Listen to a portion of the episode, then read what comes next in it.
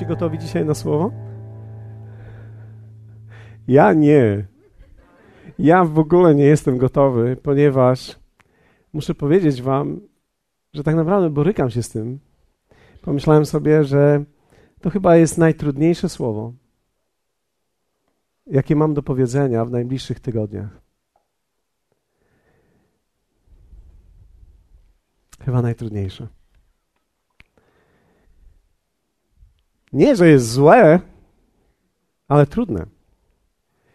Trudne dlatego, że często chcemy rzeczy, które nas zachęcają, ale myślę, że czasami bez sprowadzenia rzeczywistości w realność pewną, zachęta jest tak naprawdę niemożliwa. Ciekawe jest też w Bogu, że tak naprawdę On nie chce nas pompować radością. On chce skonfrontować smutek z radością, którą On ma. Więc trochę tak zauważam, że czasami, dopóki człowiek się naprawdę w życiu nie zasmuci, nie może się naprawdę w życiu rozradować. Dopóki nie ma tak naprawdę prawdziwego smutku, prawdziwa radość też tak jakby nie była możliwa. I dzisiaj chciałbym pokazać Wam pewną drogę i pewną podróż, do której chciałbym Was wszystkich zaprosić. Myślę, że jest to jeden z największych bóli mojego serca, kiedy patrzę na życie ludzi, a z drugiej strony nie mam w sobie dzisiaj goryczy, ponieważ rozumiem, że tak jest, tak musi być, tak było napisane, że tak będzie. I w pewien sposób ta oferta, mimo iż jest otwarta dla wielu, to jednak niewielu ludzi w nią wchodzi. Chciałbym rozpocząć dzisiaj pewną serię, którą będziemy kontynuowali przez maj, i myślę, że takim finałem będzie też przyjazd wspaniałego gościa, którego oczekujemy w maju. To jest Nancy McGrady, która przyjeżdża do nas na seminarium, które będziemy mieli, o którym będziemy mówili później. Ale myślę, że ona podsumuje wspaniale to, co dzisiaj zaczynamy. I ta seria nazywa się Od chrześcijaństwa do uczniostwa. Od chrześcijaństwa do uczniostwa. Chciałbym, żebyście spojrzeli na Ewangelię Mateusza, 28 rozdział, wersety 18-20. Czytamy w nich takie słowa. A Jezus przystąpiwszy, rzekł do nich te słowa. Dana mi jest wszelka moc na niebie i na ziemi. Idźcie tedy i czyńcie uczniami wszystkie narody, chrzcząc je w imię Ojca i Syna i Ducha Świętego, ucząc je przestrzegać wszystkiego, co wam przykazałem.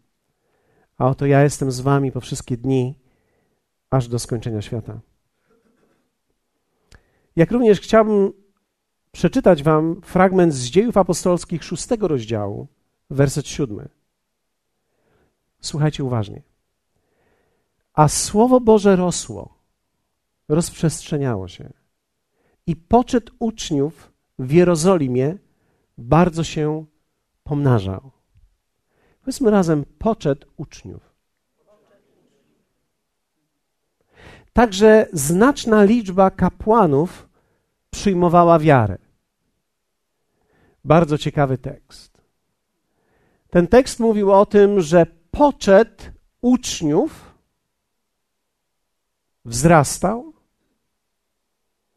i ludzie, którzy byli w świątyni zaangażowani, kapłani, przyjmowali również wiarę. Bardzo ciekawe rozgraniczenie pomiędzy uczniami i wzrostem ilości uczniów, jak również tymi, którzy przyjmowali wiarę.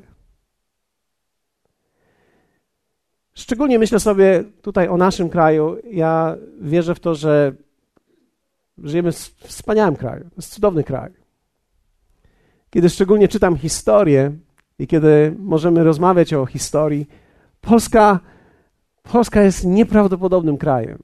Kiedy ktoś z Was troszkę wczytuje się w historię, w zasadzie chrześcijaństwo znane było tutaj od wielu, wielu lat. Wiecie, były takie momenty, że mieliśmy nawet większość wierzących ludzi w Sejmie.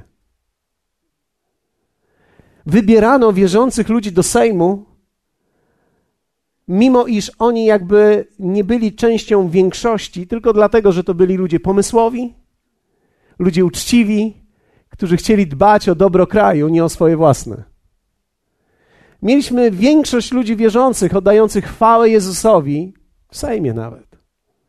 Więc w Polsce chrześcijaństwo jest nieprawdopodobnie czymś znanym. Można byłoby powiedzieć, że wiara jest czymś powszechnym.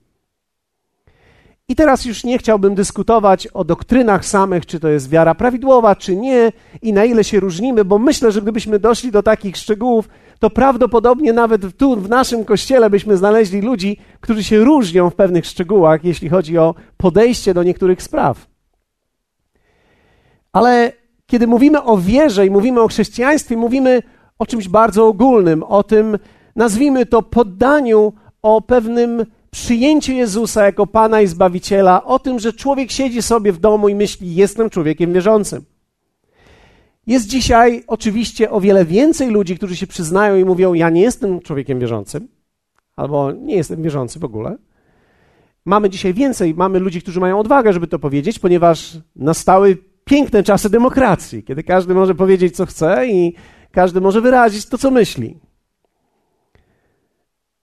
To jest wspaniałe. Ale w dalszym ciągu mamy mnóstwo ludzi, którzy mówią, wierzący jesteśmy. A jednak jakoś tak, to jest, jest interesujące, że kiedy zestawimy dwóch wierzących ludzi, to tak naprawdę oprócz tego, że oboje deklarują wiarę, niekoniecznie to życie ich się musi splatać razem. Tak jakbyśmy patrzyli na życie jednego człowieka i myślimy sobie, to, jest, to wygląda na, na wierzącego. Prawdopodobnie o tych, o tych ludziach, o tym typie powiedzielibyśmy, że są zbyt fanatyczni.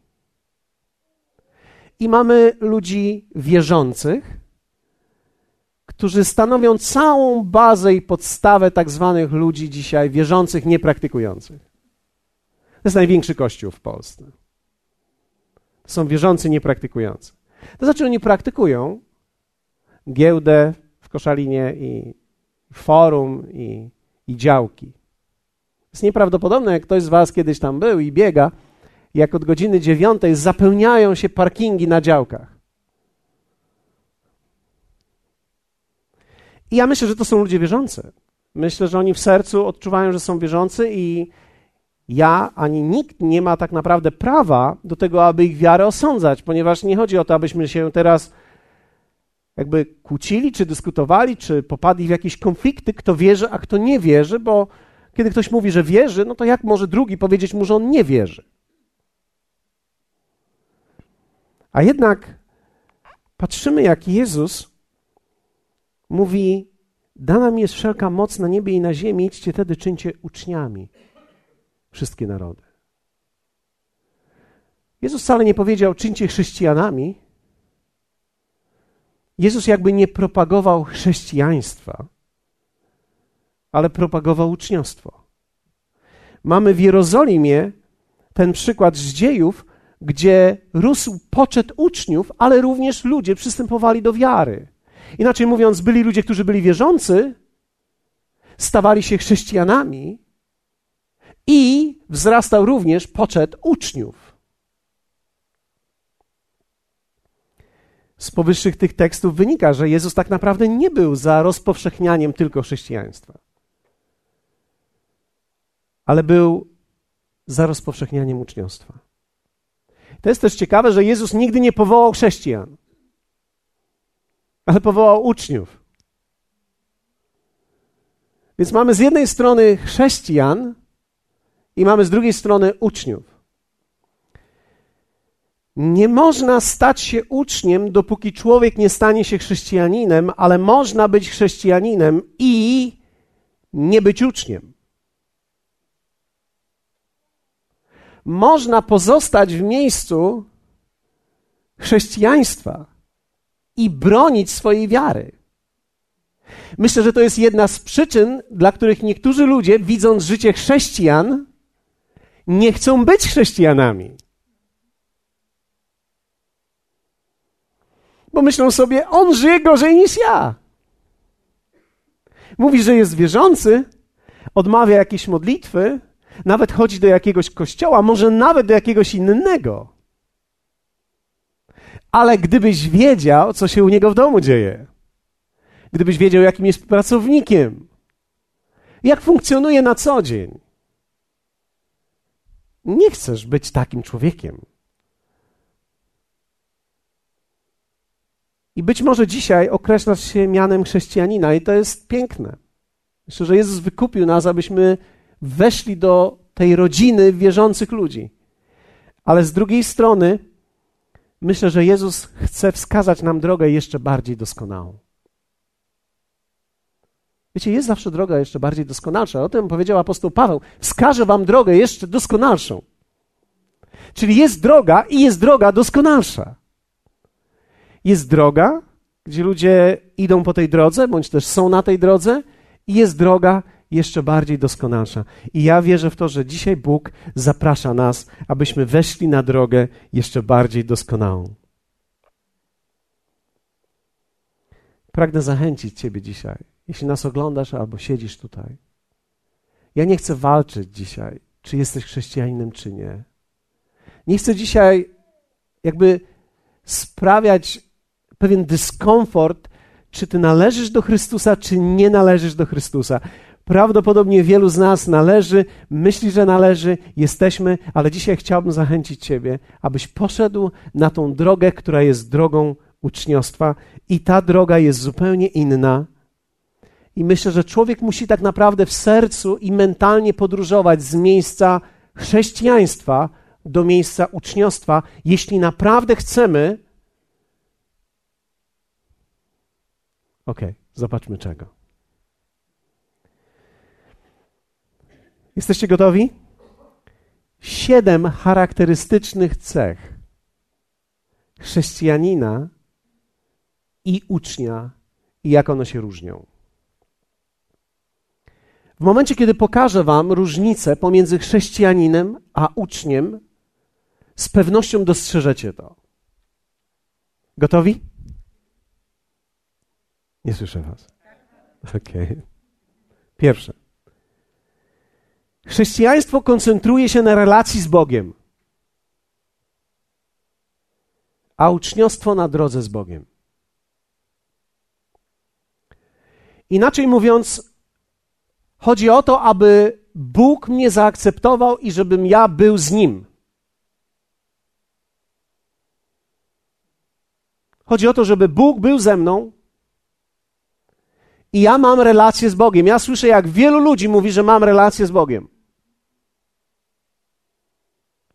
Ale zwróciłem uwagę, że relacja z Bogiem, która nie przekłada się na życiowe decyzje, nie jest uczniostwem, staje się tylko osobistą religią.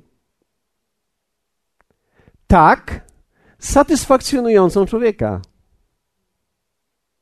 No bo cóż może być piękniejszego? Ja mam relację z Bogiem. Czasami zastanawiałem się i zadawałem pytanie Bogu, kiedy słyszałem, że ktoś mówi, ja mam relację z Bogiem. Czasami wracałem do domu i mówiłem, Panie, czy Ty naprawdę masz relację z tym człowiekiem? Wtedy miałem takie wrażenie, jakby Bóg mówił do mnie: To, że ja z kimś jestem, to jest mój obowiązek. Ponieważ ja się związałem słowem, że będę z wami aż do skończenia świata. Ale to, gdzie ten człowiek jest, to jest zupełnie już inna sprawa. Miejscem centralnym w tym momencie jest człowiek, a nie Bóg tym głównym miejscem myślenia dla chrześcijanina to jestem ja sam. Tu o Boga nie chodzi, tu chodzi o mnie. Ja mam relację z Bogiem. To jest bardzo ciekawe, ale w wielu religiach możecie zobaczyć, że w wielu religiach ludzie powiedzą, że mają relację z Bogiem. W wielu religiach. Oni może nie do końca rozumieją to tak jak chrześcijanie, ale oni powiedzą, że mają relację z Bogiem. Ale centralnym miejscem jest człowiek. Nie Bóg. Nie o Boga chodzi, o mnie chodzi. Dlatego, że coś się w człowieku pięknego tworzy, kiedy czuje, że mam relację z Bogiem. Mm. Mm. Mm. Mam relację z Bogiem brzmi tak, jakbym przyłożył swoją ulubioną poduszkę do głowy. Mm, mm, mm. Takie kizia, mizia. Oczywiście nie chodzi o poduszkę, chodzi o mnie. To mi ma być dobrze. Jest wielka różnica pomiędzy chrześcijaństwem a uczniostwem. Dlatego, że uczeń chce być na drodze Bożej. A więc nie chodzi tu o mnie. Uczniowi nie chodzi o to, czy Bóg jest ze mną. Uczniowi chodzi o to, czy ja jestem w tym, w czym Bóg jest. Uczeń zastanawia się, czy Bóg jest w tym, w czym ja teraz jestem. Bo ja nie chcę robić rzeczy swoich, ja chcę robić rzeczy Jego. Nie chodzi o to, żeby On był ze mną, chodzi o to, żebym ja był z Nim. Zapomniałem Wam powiedzieć, że w czasie tych kazań najbliższych będę potrzebował tyle Waszej miłości i ochrony. I po prostu. Wiecie, musicie zdawać sobie sprawę, że to są słowa tak jakby troszkę z listu z, z Ewangelii Jana 6 rozdziału, gdzie jak Jezus skończył kazanie, to Biblia mówi, że wszyscy od Niego podeszli. Ja myślę sobie, teraz Bóg dał mi to słowo na ten miesiąc, kiedy wszystkich potrzebuję. I ja im teraz muszę powiedzieć to wszystko. Kto ze mną zostanie? Miałem tak ciemne momenty w tym tygodniu, przerażający strach, tak był duży we mnie, że nawet dzieliłem się nim i mówiłem: Słuchajcie, ja się boję. Boję się, boję się tak bardzo, jak nigdy się w życiu nie bałem, a z drugiej strony jestem tak bardzo pewny tej drogi, jak nigdy wcześniej nie byłem pewny. Drugie. Chrześcijanin chce włączyć Boga w swoje życie. Uczeń chce poddać swoje życie w Boże plany. Chrześcijanin to jest człowiek, który chce, żeby Bóg był z nim. Panie, jadę teraz, bądź ze mną. Tak jakby dociągam Boga do siebie. Chrześcijaństwo to jest takie wciąganie Boga w to, co ja chcę robić.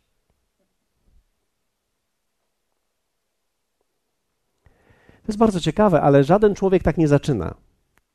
Wiecie, że kiedy człowiek rodzi się na nowo i staje się chrześcijaninem, natychmiast ma takie pragnienie w sobie, ma takie ssanie, aby służyć Bogu. I to się nazywa taka pierwsza gorliwość. Ktoś z Was kiedyś przeżywał pierwszą gorliwość? Okej. Okay. To się dzieje coś w sercu. Człowiek po prostu ma pewną gorliwość. Dopiero później, po czasie, po chwili, niektórzy po miesiącu, niektórzy po latach, e, orientuje się, zaraz, zaraz, chwileczkę, a co ze mną? Teraz muszę zająć się moim życiem. Okej. Okay. I teraz zaczynamy się zajmować naszym życiem, ale przecież nie chcemy stracić Boga, więc my bierzemy Boga i chcemy go ciągnąć w naszą stronę. Boże, pamiętaj, ja Tobie służyłem 10 lat, teraz jest Twoja kolej. Teraz Twoja kolej.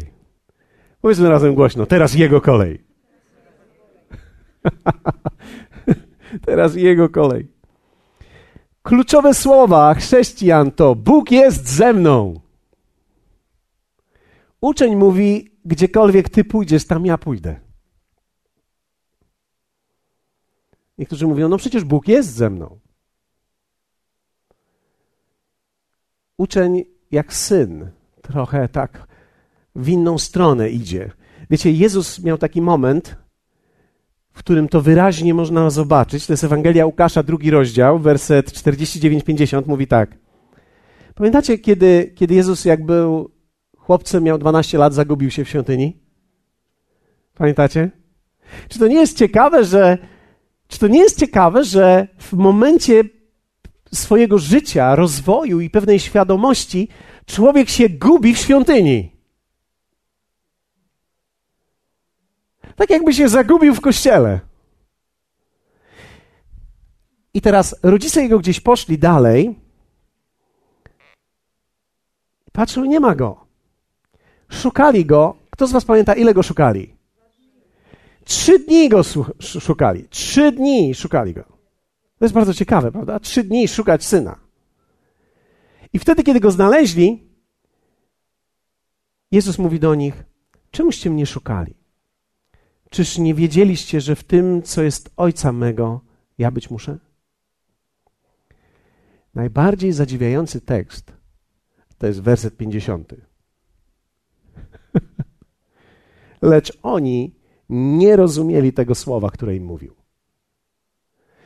W pewnym sensie następuje pewna różnica pomiędzy chrześcijaństwem a uczniostwem. Chrześcijanin nie może zrozumieć ucznia. Uczeń rozumie chrześcijaństwo, ale chrześcijanin nie może zrozumieć ucznia, ponieważ ucznia nie mógł znaleźć. Nie mógł znaleźć, bo uczeń jakby przesadza. Uczeń jest nadgorliwy. Uczeń się zapomniał.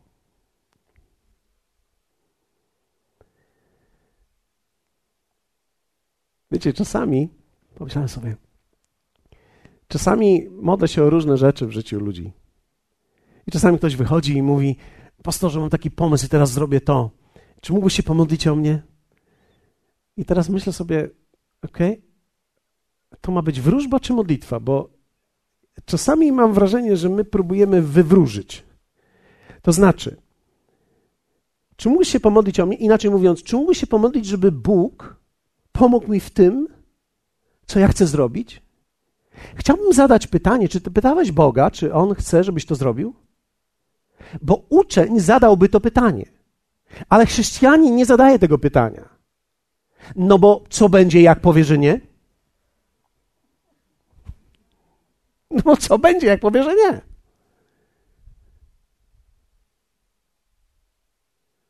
Wtedy się obrazimy. A przecież chodzi nam o to, żeby Bóg był z nami. Trzecie.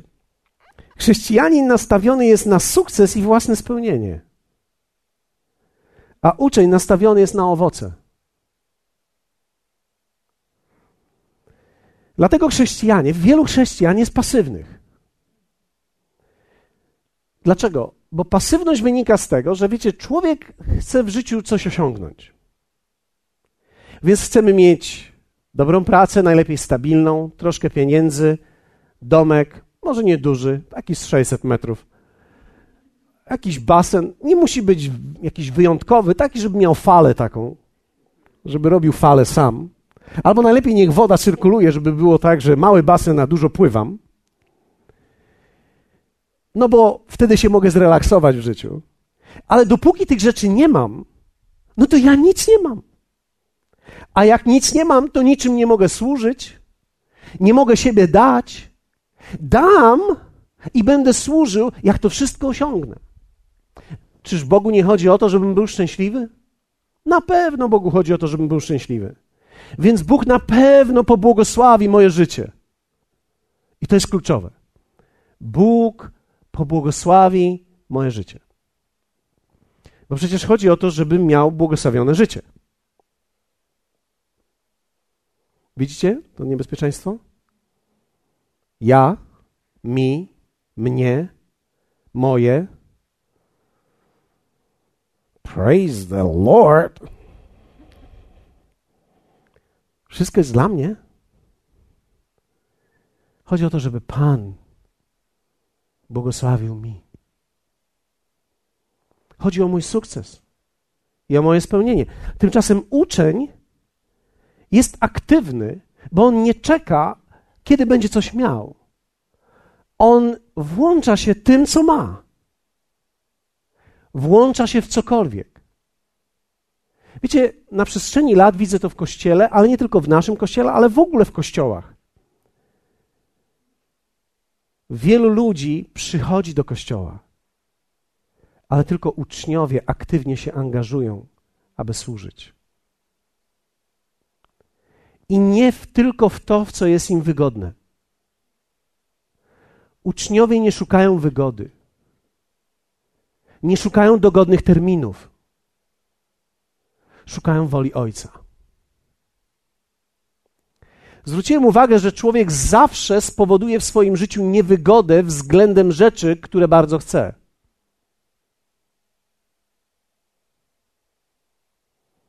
Jak człowiek na przykład remontuje swoje mieszkanie, to jest w stanie przejść wszystko. Niewygodę, niedogodę, nie można się teraz tu umyć, wszystko jest zakurzone. Dlaczego? Bo mamy wizję, będzie pięknie. Inaczej mówiąc, kiedy człowiek czegoś chce naprawdę i pragnie czegoś, on stworzy w swoim życiu niewygodę. I tak samo jest z uczniami. Oni są prowadzeni pewną wizją, którą mają od Boga, i oni stworzą w swoim życiu niewygodę, bo nie czekają na to, kiedy będą mogli, ale używają to, co teraz mają i dostosowują swoje życie do tego, co jest aktualnie potrzebne, a nie do tego, co w tym momencie oni mogą dać.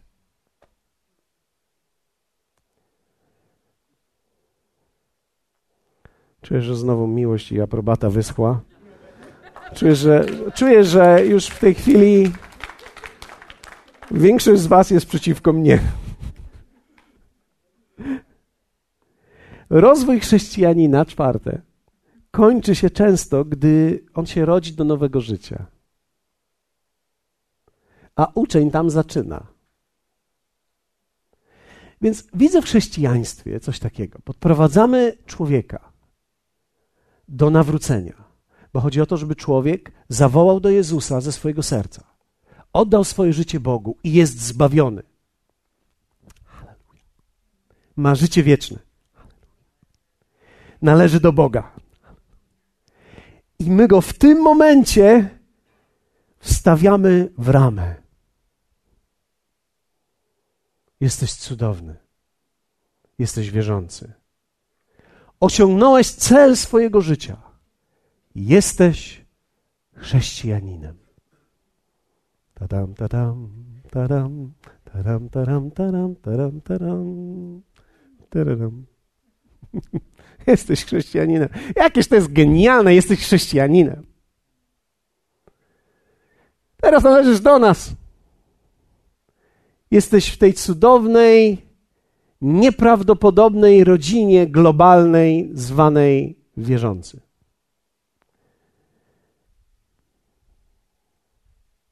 Uczeń tam zaczyna. Uczeń ściąga ramkę i mówi: No to teraz o co chodzi? Skoro się narodziłem, to do czego teraz? Co teraz mam robić? Powiedzcie mi, co mam robić. Wiecie, że to było jedno z głównych pytań Nowego Testamentu? Powiedzcie mi, co mam robić.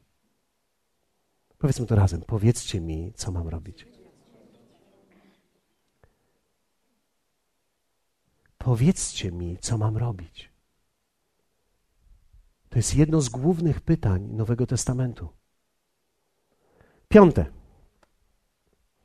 Chrześcijanin słucha słowa, a uczeń trwa w słowie. To jest wielka różnica. Wiecie, ja wierzę w kazania. Ja myślę, że one powinny inspirować nas i powinny dawać nam wielkie życie, ale myślę, że jest coś więcej niż tylko kazania. Myślę, że uczeń nie zależy od dobrych kazań. Uczeń, niezależnie od tego, kto tu jest, zawsze karmi się i bierze. Nie zawsze tak samo, ale bierze korzysta ze słowa, bo jest studentem słowa, więc dla niego każdy, kto głosi słowo, ma coś do dodania w jego życie. Natomiast człowiek, który czeka, ten jest mój ulubionym mówcą. Ja lubię tego słuchać. Tego nie lubię słuchać. Tego lubię słuchać. Nagle się okazuje, że zaczyna to, co słyszymy, służyć nam. Czyli chodzi o to, żebym ja się czuł dobrze nie chodzi nawet o to, żebym coś z tym zrobił. Chodzi o to tylko, żebym się czuł dobrze. Niech ktoś zrobi. Jesteście ze mną? Dlatego mamy tak wielu chrześcijan w niewoli, zniewolonych ludzi, na różne sposoby. którzy słuchają kazań, ale są zniewoleni. Wracają do domu i myślą sobie, za tydzień wrócę, to się polepszę. Dlaczego? Ponieważ chrześcijaństwo nie uwalnia.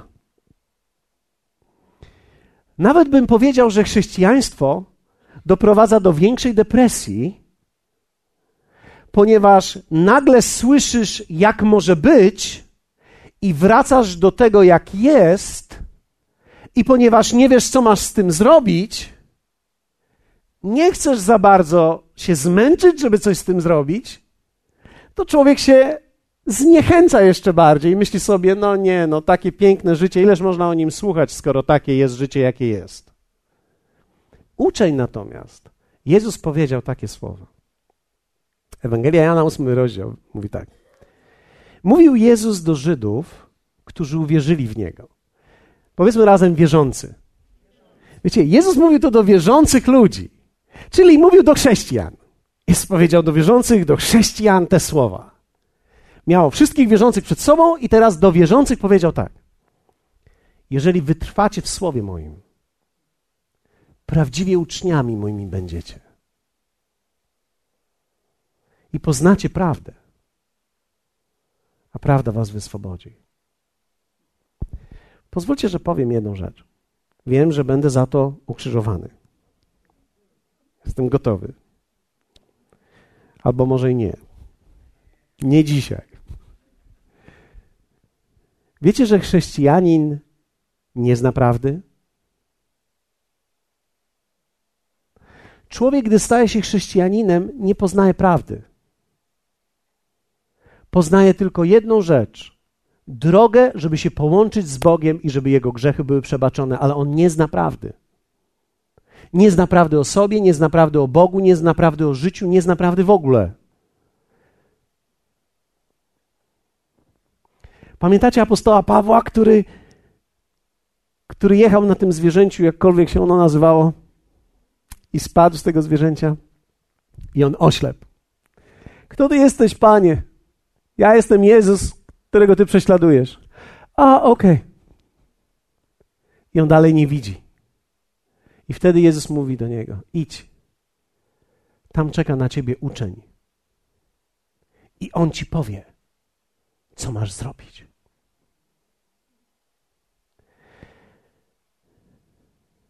Wow. On ci powie, co masz zrobić. Uczeń. Wtedy wejdziesz w kościół. I apostoł Paweł, wiecie, on jak spadł z tego zwierzęcia i poszedł do tego ucznia, dołączył się do kościoła i przez 13 lat nie robił nic z głoszenia, był tylko zajęty i pracował w kościele i słuchał i uczył się.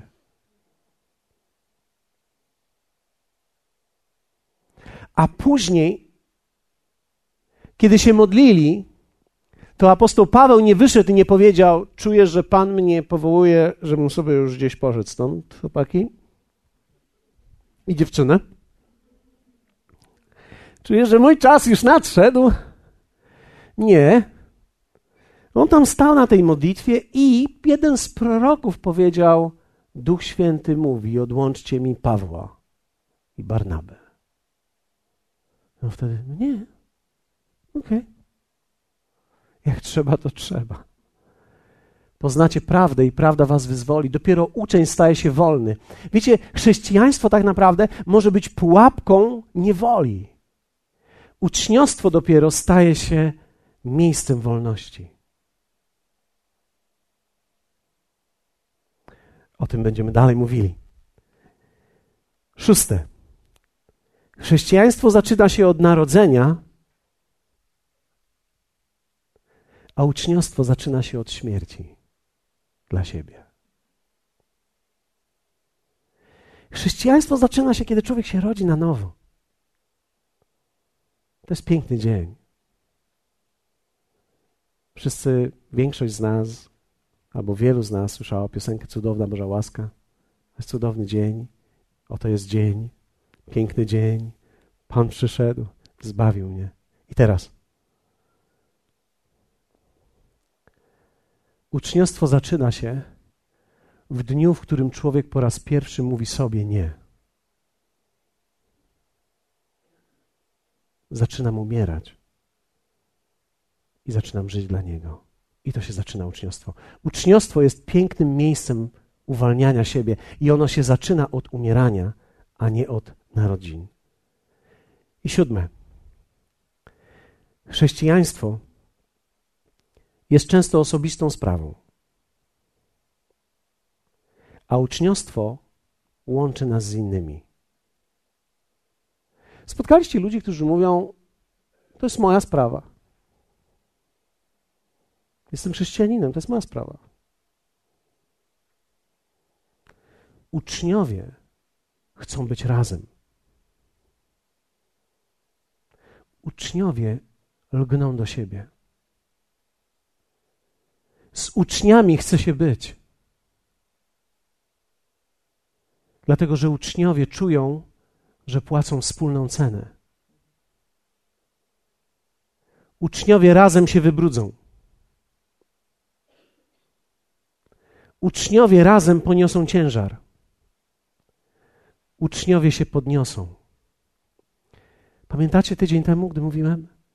Kiedy apostoł Paweł został wywleczony poza miasto z powodu bluźnierstwa według tamtych ludzi i miał być ukamieniowany i został ukamieniowany i my wiemy z tekstu, że prawdopodobnie umarł i został otoczony przez uczniów.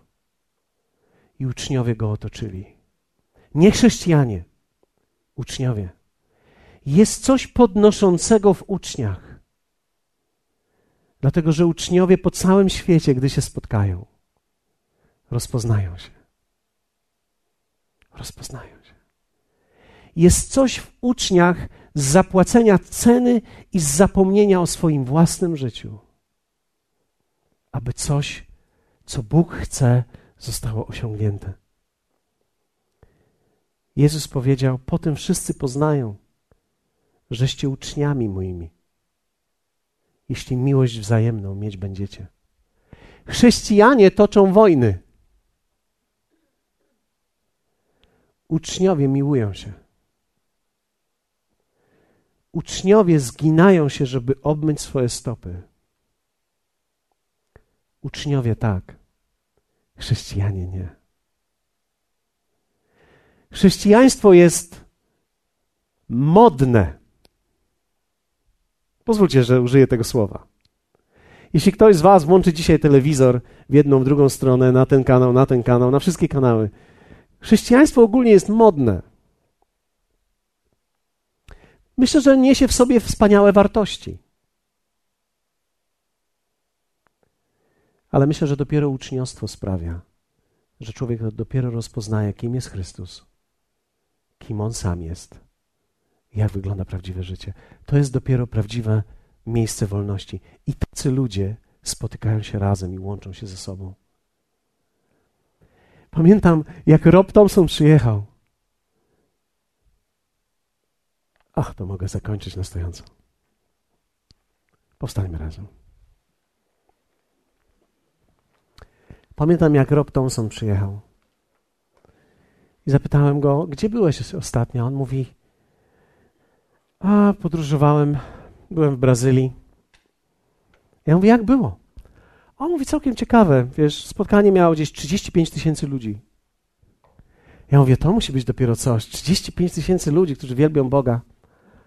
A mówi, tak, no, no, no fajnie było. Ja czuję, że on tak mi odpowiada, jakby nie był tym tak bardzo podekscytowany. I on mówi, wiesz co? Miałem głosić tego dnia. Spojrzałem i na tym audytorium pełnym 35 tysięcy ludzi patrzyłem na twarze ludzi, widziałem tylko kilku uczniów. Tylko kilku ludzi przyszło nawet z Biblią. Tylko kilku ludzi miało swoją Biblię nawet. Wiedzieli, gdzie ją otworzyć.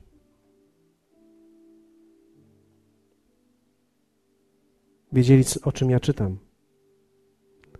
I chcieli wiedzieć więcej. Myślałem sobie, wow. Jest ciekawe. On mówi, czasami trzeba podróżować po całym świecie, żeby znaleźć kilku uczniów. Uczniowie mają pewnego rodzaju kod w sobie, od razu można ich rozpoznać. Ten kod zawarty jest w tym, o czym mówią i jak mówią.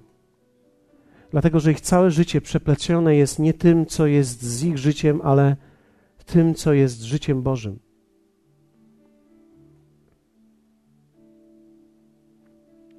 Chrześcijanie chodzą do kościoła. Zmagają się z tym. Wiecie, że chrześcijanie się zmagają, żeby do kościoła trafić? Jest działka, jest praca, jest, jest wiele rzeczy. I wiele z nich jest dobrych. Ja uważam, że dobra marchewka, duża marchewka, to jest dobra rzecz. Ja myślę, że Bóg błogosławi pole chrześcijan. Jesteście ze mną? Ja znowu czułem, jak to jezioro miłości wyschło. Czy nie, nie, posłuchajcie, posłuchajcie mnie. Uczniowie żyją we wspólnocie Kościoła. Czynią Kościół swoim miejscem i swoim domem. To jest miejsce, w którym czują się odpowiedzialni. To jest miejsce, w którym myją naczynia. To jest miejsce, w którym sprzątają. To jest miejsce, gdzie wiedzą, gdzie leży odkurzacz. To jest miejsce, gdzie wierzą, wiedzą, gdzie leży szmatka. To, to, to jest miejsce, gdzie niektórzy z nich mają klucze do niektórych rzeczy. To jest miejsce, to jest miejsce, za które czują się odpowiedzialni. Ktoś może powiedzieć, co złego jest w byciu chrześcijaninem. Nie, ja myślę, że Bóg zaprasza wszystkich ludzi, aby stali się chrześcijanami. Ale myślę, że z chrześcijaństwem jest trochę tak jak ze zrodzeniem w łonie. Wiecie, to wygląda trochę tak, że jeśli dziecko w łonie nie rośnie, to nie jest dobrze. Po pewnym czasie umiera. Myślę, że uczniostwo jest zrodzeniem do życia. Nie tylko poczęciem życia, ale zrodzeniem. Dlatego też wierzę w to, że apostoł Piotr mówi: zapragnijcie tego mleka natychmiast, bądźcie karmieni, natychmiast weźcie słowo, natychmiast wejdźcie w modlitwę. Wiecie, chrześcijanie nie muszą się modlić, ktoś za nich się modli, ale chrześcijanie, ale uczniowie modlą się, bo nie mogą żyć bez modlitwy. Bo to, to jest oddychanie dla nich. Chciałbym dzisiaj zachęcić Was wszystkich, którzy słuchacie zarówno tutaj, jak i przez różnego rodzaju media. Niektórzy telefony, abyście podjęli wyzwanie. Dlatego, że chrześcijaństwo jest kwestią jednej decyzji.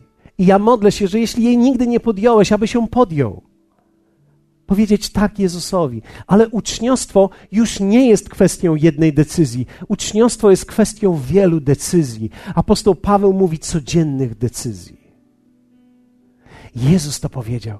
Jeśli ktoś chce z was iść za mną, niech się zaprze samego siebie. Weźmie swój krzyż i niech mnie naśladuje. Jezus nie powiedział, wszyscy musicie iść za mną. On powiedział, jeśli ktoś z Was chce iść za mną, niech się zaprze samego siebie. Inaczej mówiąc, niech umrze dla swoich własnych pragnień. Niech weźmie swój krzyż i niech podąża za mną.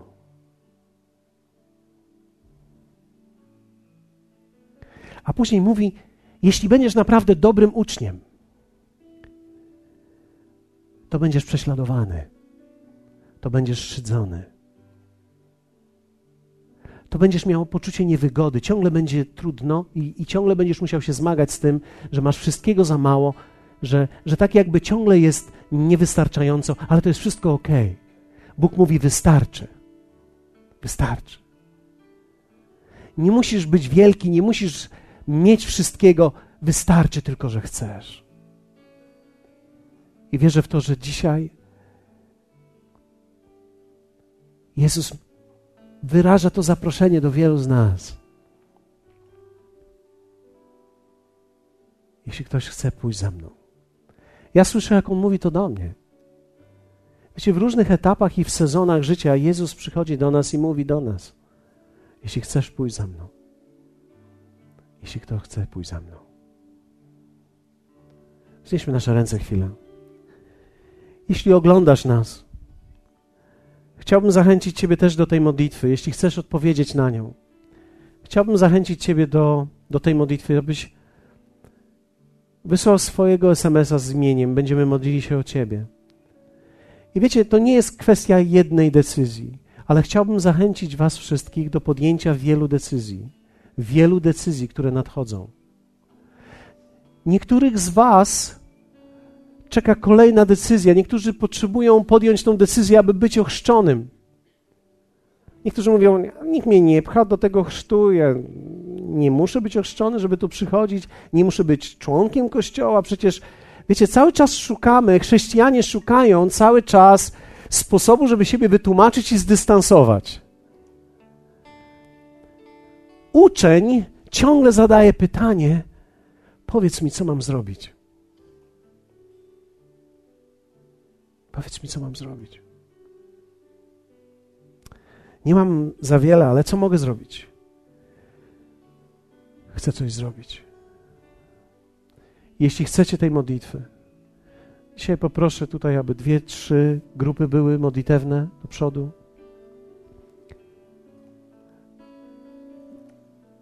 I poproszę Was, abyście, jeśli chcesz dzisiaj podjąć nie jednorazową decyzję, ale chciałbyś prosić dzisiaj też o siłę, abyś mógł podejmować te decyzje abyś mógł zobaczyć to, abyś mógł odpowiedzieć i, i, i chciałbyś powiedzieć: tak, chcę zagubić się. Chcę zagubić się w tym Jego domu, chcę zagubić się w tym, co On ma. Wiecie, są ludzie, którzy mówią: Ja bym chciał ewangelizować świat. Mamy kurs alfa i ciebie nie ma na nim. Ktoś może powiedzieć: Ale co ja mam robić na kursie alfa? A ja ci odpowiem: gotować, rozstawiać talerze. Uczeń Powie, 10 tygodni mam się zobligować, żeby przychodzić co tydzień? Nie, nie, nie obliguj się. Nie, szkoda, naprawdę, nie obliguj się. Przepraszam, że cię pytałem.